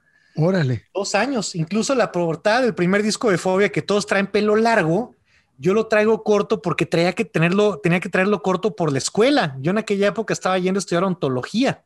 Órale. Ajá. ¿Y, cómo, ¿Y cómo fue la reacción de tus jefes cuando les dijiste, voy a dejarlo de ontología, me voy a dedicar a la música, al arte? ¿Cuál no fue me la atrevía, Piro. O sea, me identifico contigo, ¿eh? Tú, Ahorita me, caso por favor, cuéntame, por favor, cuéntame, porque yo agarraba y pues sí, al principio era de mi papá, y es que además también, acuérdate cómo era, o sea, pensar en vivir del rock, pues era de la música, era muy difícil y además para su generación más difícil todavía, ¿no?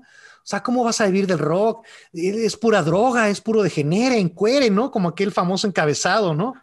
no, no, no, tú tienes que tener una carrera y eso tiene que ser un hobby y a ver si puedes ensayar, o sea, era así de, oh, pues sí, te lo meten en la cabeza, ta, ta, ta, ta.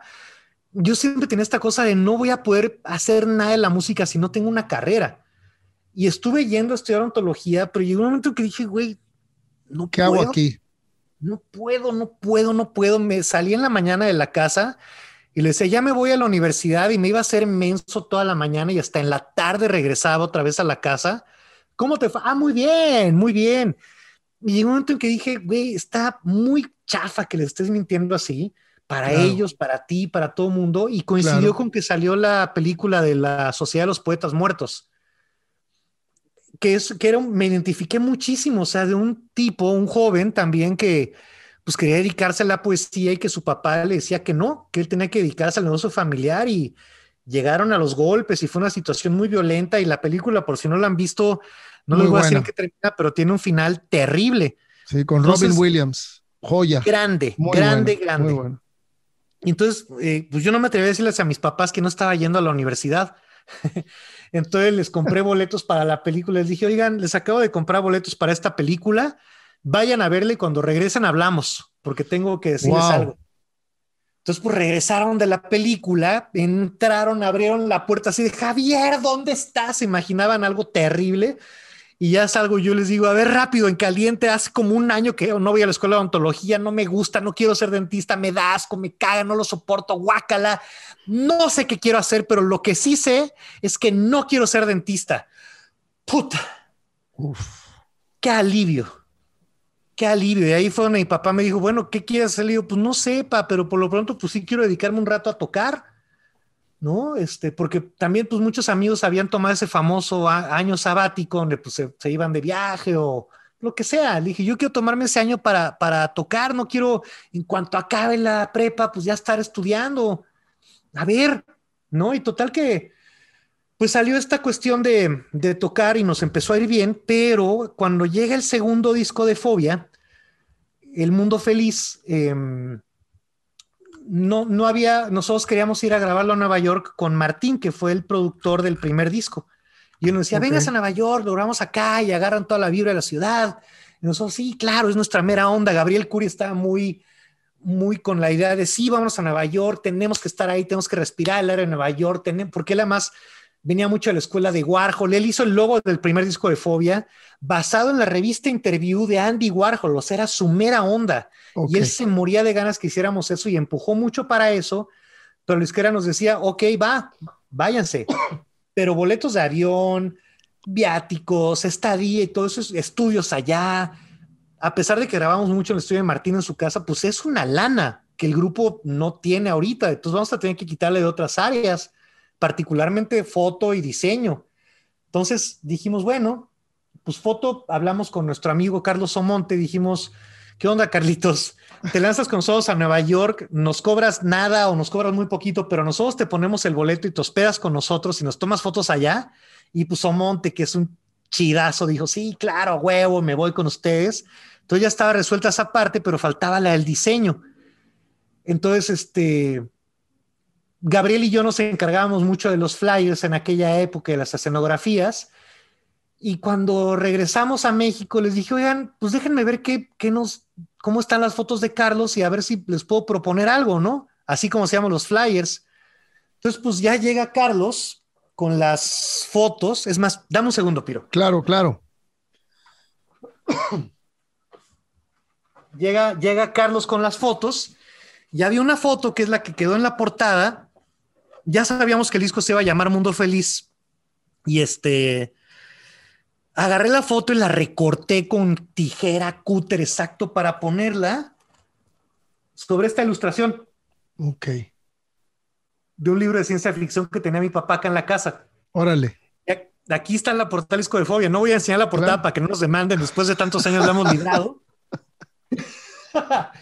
Pero ahí fue donde dije, güey, esto del diseño gráfico sí me late porque yo hice la portada y Mario Lafontaine, claro, amigazo, gurú, que le debo mucho de esta cuestión del diseño, eh, nos ayudó a hacer como todo lo demás, sacarlo, porque no es como ahora que lo haces en la compu y ya está todo, sino que había que hacer los famosos originales mecánicos y la parte de adentro y la parte de afuera, y, y Mario se aventó todo eso y dije, güey, me encanta.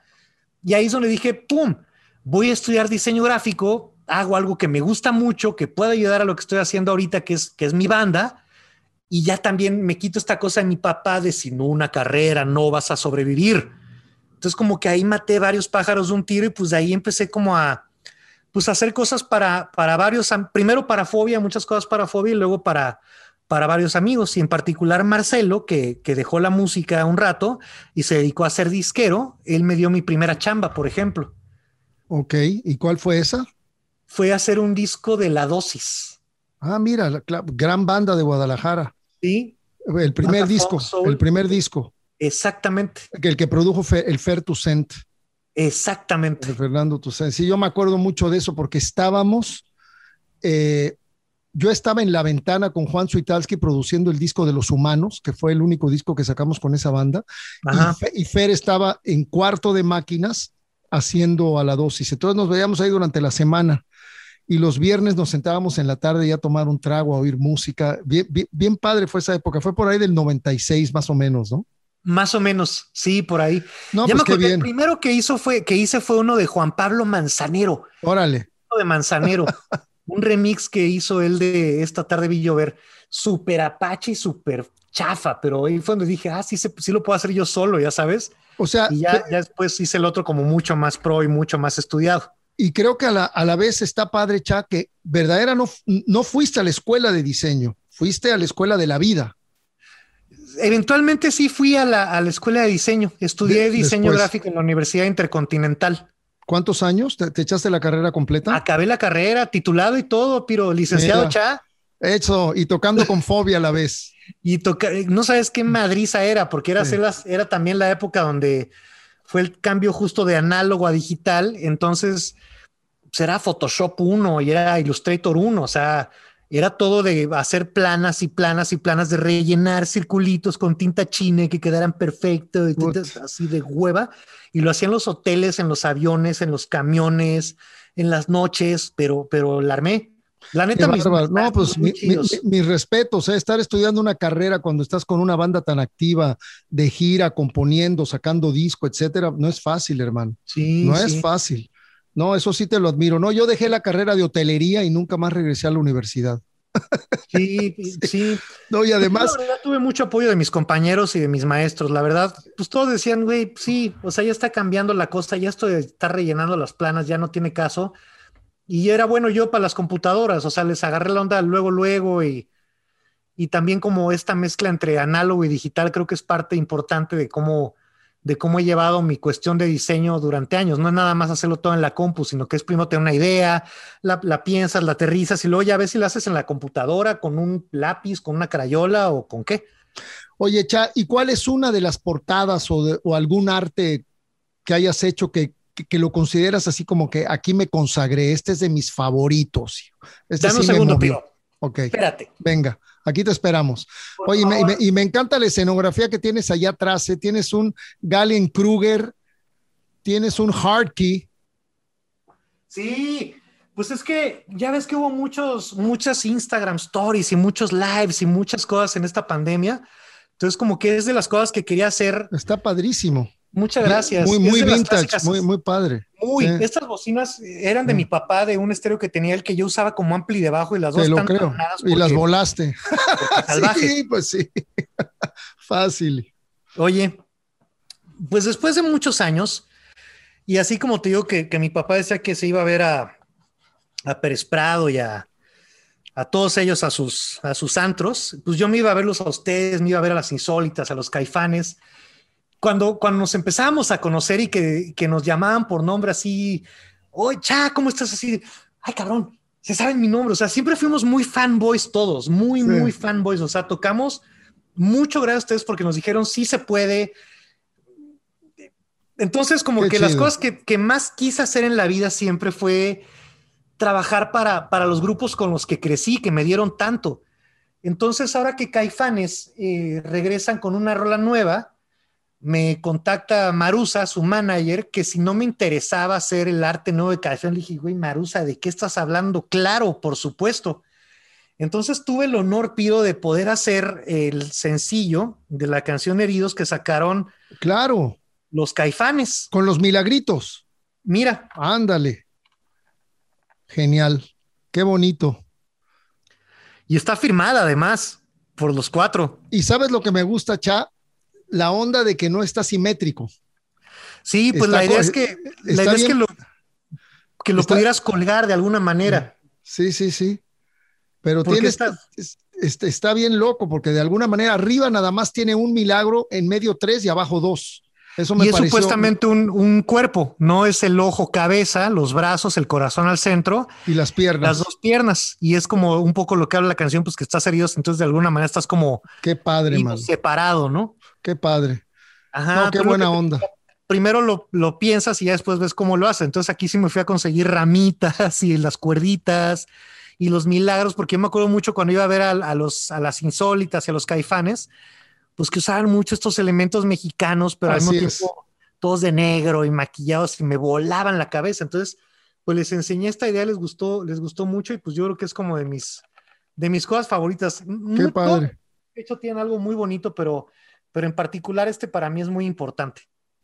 Pues te, te, felicito, Char. Creo que por ahí se había escuchado que tú lo habías hecho. En algún momento me enteré, pero pero no lo recordaba muy bien. Te felicito, mano. Oye, y además tienes tu programa poderoso.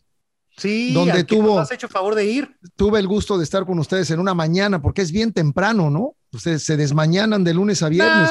De 9 a 11, no es tanto, no es tanto. Ok, pero, pero tienen que estar ahí como a las ocho y media de la mañana todos los días, que tampoco es así como que enchilame otra, ¿no? Yo me levanto temprano. Con los años me he vuelto una persona bastante mañanera comparado a como era hace unos años, ¿no? y creo que tiene un gran, este, un gran efecto en tu vida el levantarte temprano. Pero tuve el honor de estar con ustedes y con el buen Rulo. Y, ese programa, ¿cómo lo concibieron? Eh, ¿Lo crearon tú y Rulo? ¿Fue medio improvisado? ¿Cómo se dio? Pues para quien no lo conozca, eh, es un programa que se llama Poderoso, que tenemos eh, Rulo y yo, que también somos amigos de hace años, en una plataforma que se llama Convoy. Es un programa por internet. Y es una plataforma eh, que es el brainchild de Olayo Rubio, que algunos o varios lo recordarán también y, también a, a, Rulo y a mí porque estuvimos juntos en una estación que se llamó Radioactivo en los 90, ¿no? Como prácticamente todos los 90 y, ¿no? Entonces, este, pues nos la pasábamos muy bien. Éramos muy desmadrosos, la verdad nos dejaban hacer lo que quisiéramos y era una estación de rock. Entonces poníamos puro rock en, inglés, luego empezamos a poner rock en español también, pero pues era una estación de música rock y de actitud rock también. Y eventualmente pues la estación termina eh, y Olayo eh, pasa a hacer otras cosas, hace una revista que se llama La R&R y empieza a hacer eh, su podcast, el podcast, el podcast de Olayo Rubio, pero no era tanto como el programa en vivo que tenía, sino era una cosa como mucho más trabajada, mucho más guionada, mucho más escrita, porque Olayo también hace películas, escribe guiones, perdón, hace documentales. Entonces armó este podcast muy bueno. Y para sacar este podcast después hizo una plataforma que se llamó Convoy dedicada a podcasts. Rulo tenía un podcast que se llamaba La Edad Media, donde entrevistaba pues a personas que estuvieran ya en la Edad Media de 45 ish para arriba, buenísimo. Y después la dice, bueno, pues vamos a hacerlo ahora en vivo, ¿no? Además de esta cuestión de podcast que tiene mucho contenido muy bueno, de todo tipo como podcast, dice, vamos a hacerlo en vivo y va a ser como de paga, tipo Netflix, ¿no? O sea, la gente paga al mes y tiene acceso ilimitado a todo el contenido de la plataforma. Entonces me invita, eh, a mí me habían invitado a hacer radio en varios lugares, pero pues a mí me gustaba hacer radio con mis cuates, ¿no?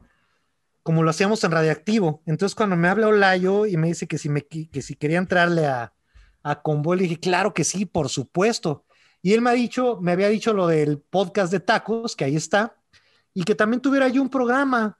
Le dije, no, ¿sabes qué? A mí sí se me antoja tenerlo como lo teníamos en Radioactivo, o sea, en la mañana que estábamos Rulo, el Sopitas, Julio Martínez, yo. Y me dijo, neta, ¿quieres estar con Rulo? Le dije, sí, me rifo. Y este, pues total que desde, desde entonces hasta ahora, Piro, ya vamos a cumplir cuatro años de hacer el programa todos los días en vivo de 9 a 11 de la mañana. Qué maravilla. Felicidades, sí, pues Micha, qué bien.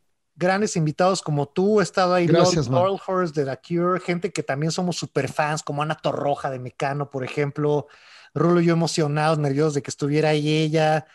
Y es muy divertido. Entonces la plataforma pues está bien chida porque son varios amigos de, de esa época radioactivo, amigos nuevos, ¿no? De, de, que han hecho otras cosas en otras estaciones de radio y se ha armado un equipo pues bien padre, ¿no? De, de gente que ha hecho radio toda su vida y gente que, que, ha resultado ser talento nato para la radio, ¿no? Entonces, pues si pueden echarle una escuchada en convoynetwork.com, hay un periodo de prueba gratis, no me acuerdo si es de una semana o 15 días y acabamos de abrir otra plataforma. Yo ahí no estoy porque los deportes no son lo mío, pero es Convoy Deportes, okay. especializada en deportes nada más. Entonces, pues va muy bien. Ya va saben, muy... banda, están escuchando esta invitación directa por parte de chat, tomen en cuenta. Repítenos el, el, la, el website. Es convoynetwork.com. Ok. O pueden bajar el app eh, que es Convoy Network igual. Y el programa ya va a cumplir cinco años, ¿cierto?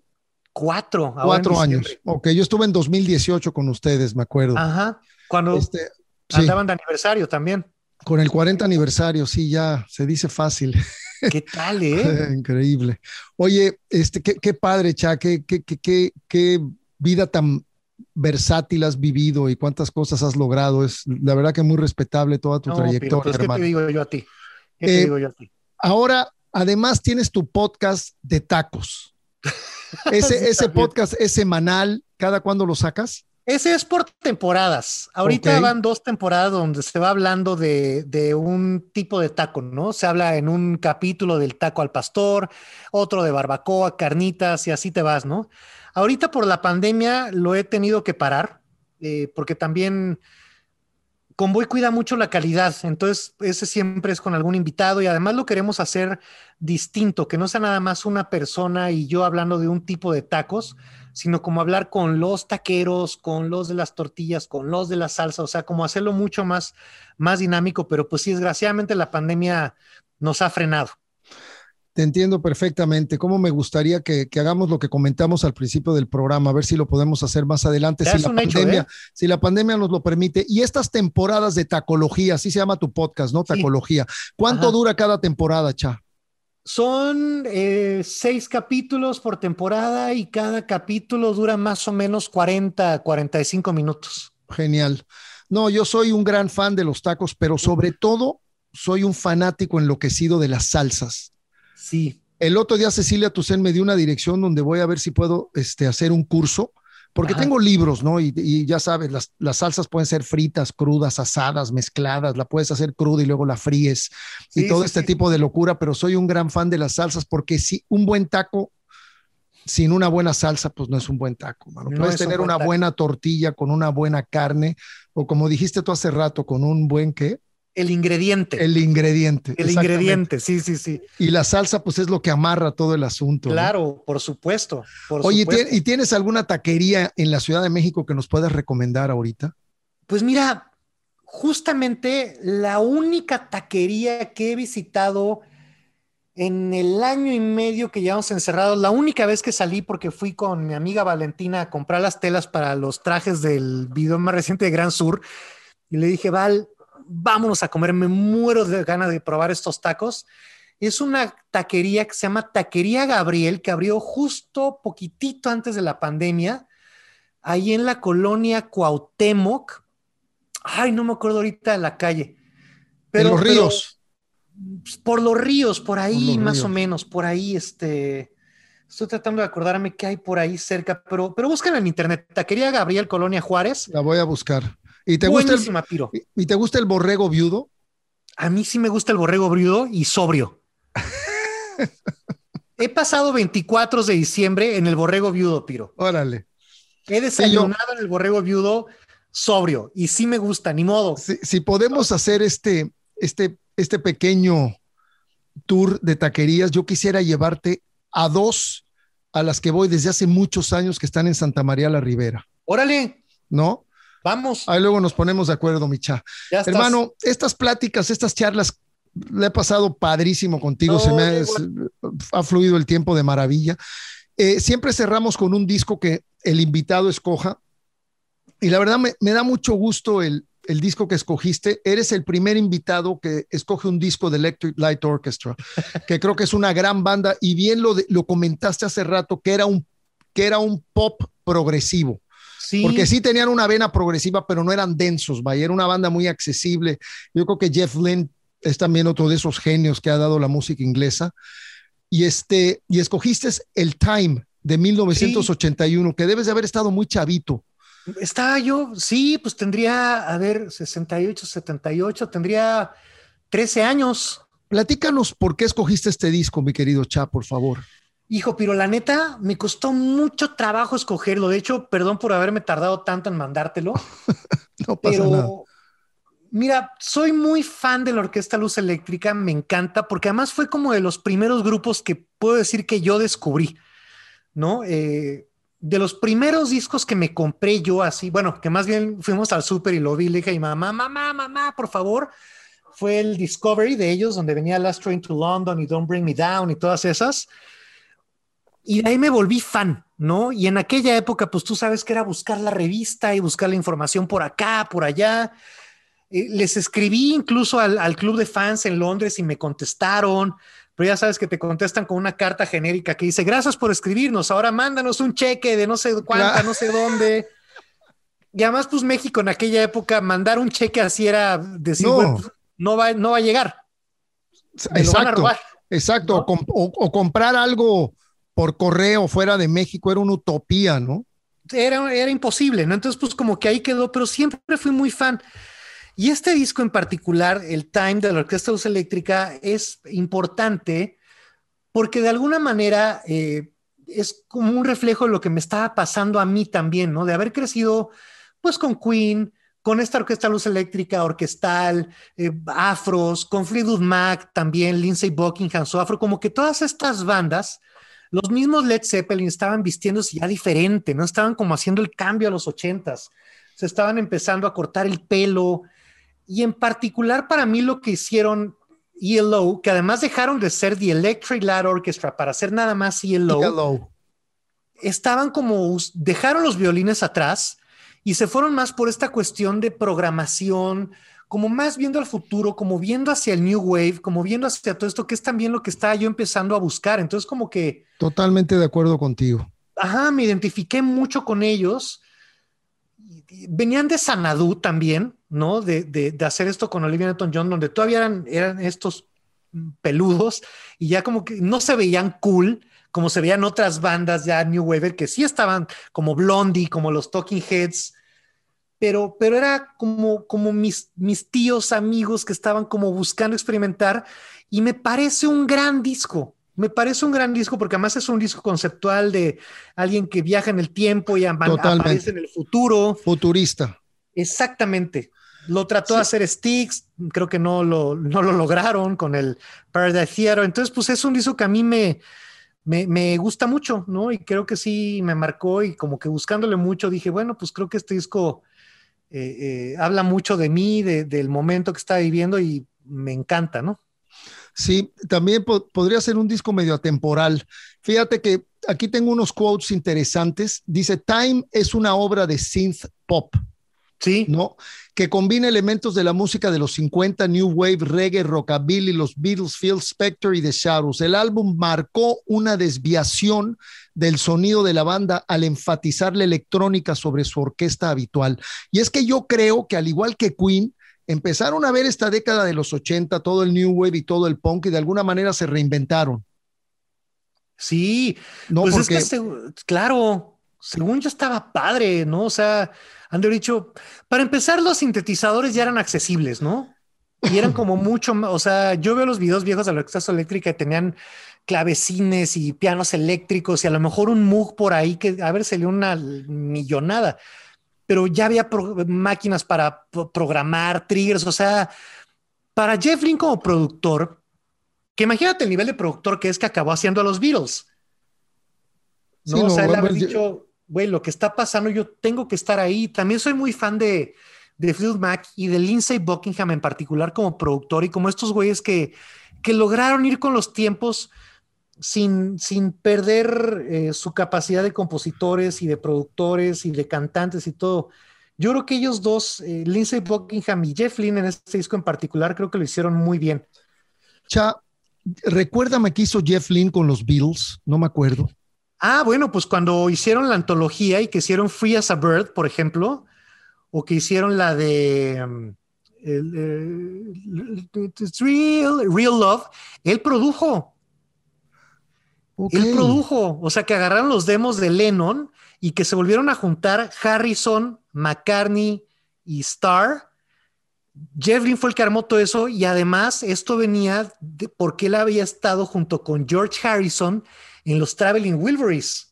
Claro, por supuesto. Harrison, Bob Dylan, el, eh, ¿cómo se llama? Tom, Petty, tremenda. Roy Orbison. Roy Orbison, sí, sí, The Traveling Wilburys, claro, mano, bandota muy bien americana, bien gabachota, ¿no? En la onda, aunque había, aunque habían músicos ingleses, pero, pero muy gabacha, ¿no? muy gabacha. Entonces es curioso porque mucha gente seguramente veía ese video de Traveling Wilburys y, identificaba a todos menos a Jeff Lynne, así este, ¿quién es, güey? ¿No?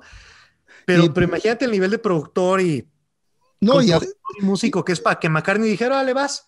Exacto. Y yo creo que además una cosa importante, Cha, tenía muy clara la idea de hacia dónde iba Electric Light Orchestra. O sea, muy. Y, él produjo este disco de Time, si no me equivoco, ¿no? Sí, él produjo todos. Sí. Él, tenía, venía de varias bandas, como, como, como platicamos hace rato, y junto con Roy Wood, tenían una banda que se llamaba The Move que mutó a ser la Orquesta Luz Eléctrica. Y él la quería llevar por un lado y Roy Wood por otro y se separan. Él se queda con Electric Light Orchestra y le empieza a hacer como mucho más pop. Y, no necesariamente pop eh, barato, chafa, sino que eran muy buenas rolas desde el principio, desde El Dorado, desde el Face the Music, o sea, sí eran como, como muy buenas canciones. Siento que siempre ha estado como muy viendo qué está pasando y como muy, muy atento. Y es un gran compositor y con una oreja pop brutal. Eh, brutal. Totalmente. Aquí tengo también un, un comentario interesante que dice, el video musical creado para el sencillo principal de este disco que se llama Hold On Tight fue el video más caro jamás realizado hasta ese momento con un presupuesto de aproximadamente 40 mil libras. Pero pues imagínate. fue porque lo ves y es así de. Y luego. Y en 1981 ha de haber sido un dineral, ¿no? Ajá. Órale. Qué bien. Wow. Sí, pues qué, buen momento que gracias a ti toda la banda se va a recordar y se va a volver a sintonizar con Electric Light Orchestra. Un gran grupo. Son bien un gran grupo. Sí, claro, gran, gran, gran grupo. Mi querido Cha, ¿hay algo que te gustaría compartir con la banda? ¿Algo, algo nuevo que venga que quisieras compartirlo ahorita es cuando Chile Verde le a dar sabor al caldo? de música. Algo que este quisieras, eh, no sé, algo que viene de Gran Sur, algunos planes que tengas que ah, quisieras. Pues sí, yo creo que, mira, la ventaja que tiene Gran Sur es que no hay como tantos filtros para hacer las cosas como podría ser con Fobia, ¿no? Filtros de oficinas, managements y personales que, que pues los años desgraciadamente hacen que pasen, ¿no? Eh, lo padre de Gran Sur es que pues sí es un grupo que, teníamos muchas ganas de hacer desde hace muchos años, que ha fluido muy bien lo que hemos podido hacer Iñaki, Sofi, Elohim y yo. Entonces, que le echen una escuchada, ¿no? A lo que estamos haciendo. Es un grupo que, como te platicaba hace rato, pues tenemos ganas de hacer desde hace mucho. Sofi es una, es un ángel, es una cantante brutal y es una compositora increíble. Eh, todos aportamos ideas, todos aportamos eh, en las letras, composición. Yo me clavo mucho en la cuestión visual, ¿no? Eh, todos los artes de los sencillos, los videos, la ropa, todo estoy yo como muy clavado ahí. Entonces lo veo mucho como, como mi bebé. Lo veo como ser papá a los 50. ¿Sabes? Que, que, amo a mis otros hijos, ya el otro que ya está casado y con hijos y que ya me hizo abuelo. No me digas eso. Ah, no, me refiero a fobia. Ah, hoy. Yo me, refiero a mi hijo adolescente tardío que es moderato y a mi bebé. Ok, tus tres hijos, claro, por supuesto. Sí, no, yo dije, no manches, ya eres abuelo, esa sí no me la sabía. No, no, no, no, ni papá soy, que yo sepa. Ok, qué bueno. Por ahí no salió nada a la luz. Nada, nada. Oye, eh, Cha, yo quisiera que te despidieras como se te dé la gana, man. No, pero pues la verdad me quiero despedir agradeciéndote mucho, mucho, mucho porque me hayas invitado. Realmente. Es un placer, hermano. No, no, no. Y te lo digo, te lo digo en serio, te lo digo de corazón. Poder platicar con alguien que, que me formó y no nada más a mí. Yo creo que puedo hablar con, a nombre de todas las personas con las que he tocado que pues sí, tú, tu, tu onda, tus grupos, tu vibra, ¿no? Lo platicaba con Rulo también cuando fuiste allá con Boy, así de, güey, qué chido Espiro, qué, qué, qué historia tiene. Entonces, gracias, Cha. Me quiero, me quiero despedir agradeciéndote, ¿no? La verdad, agradecerte mucho por todo lo que has hecho, por, por estas cosas que nos regalas los viernes, estas pláticas también que me las, me las he hecho todas ahí en Facebook, estas, es un honor que me invites. Este, esto es pues parte, ojalá y nos veamos, nos veamos pronto esta charla más bien es parte de mi podcast, Cómo está la banda, que sale todo, todos los lunes a las 7 de la mañana. Y pues ha sido un placer haberte tenido, hermano. Y, ese agradecimiento es mutuo. ¿Cómo está la banda? ¡Qué chido! Piro, muchas gracias, te lo agradezco mucho y este, ojalá nos veamos pronto, ya sea para echar esos tacos o para tocar o para echarnos unas chelas o Claro que sí, mi querido Chan.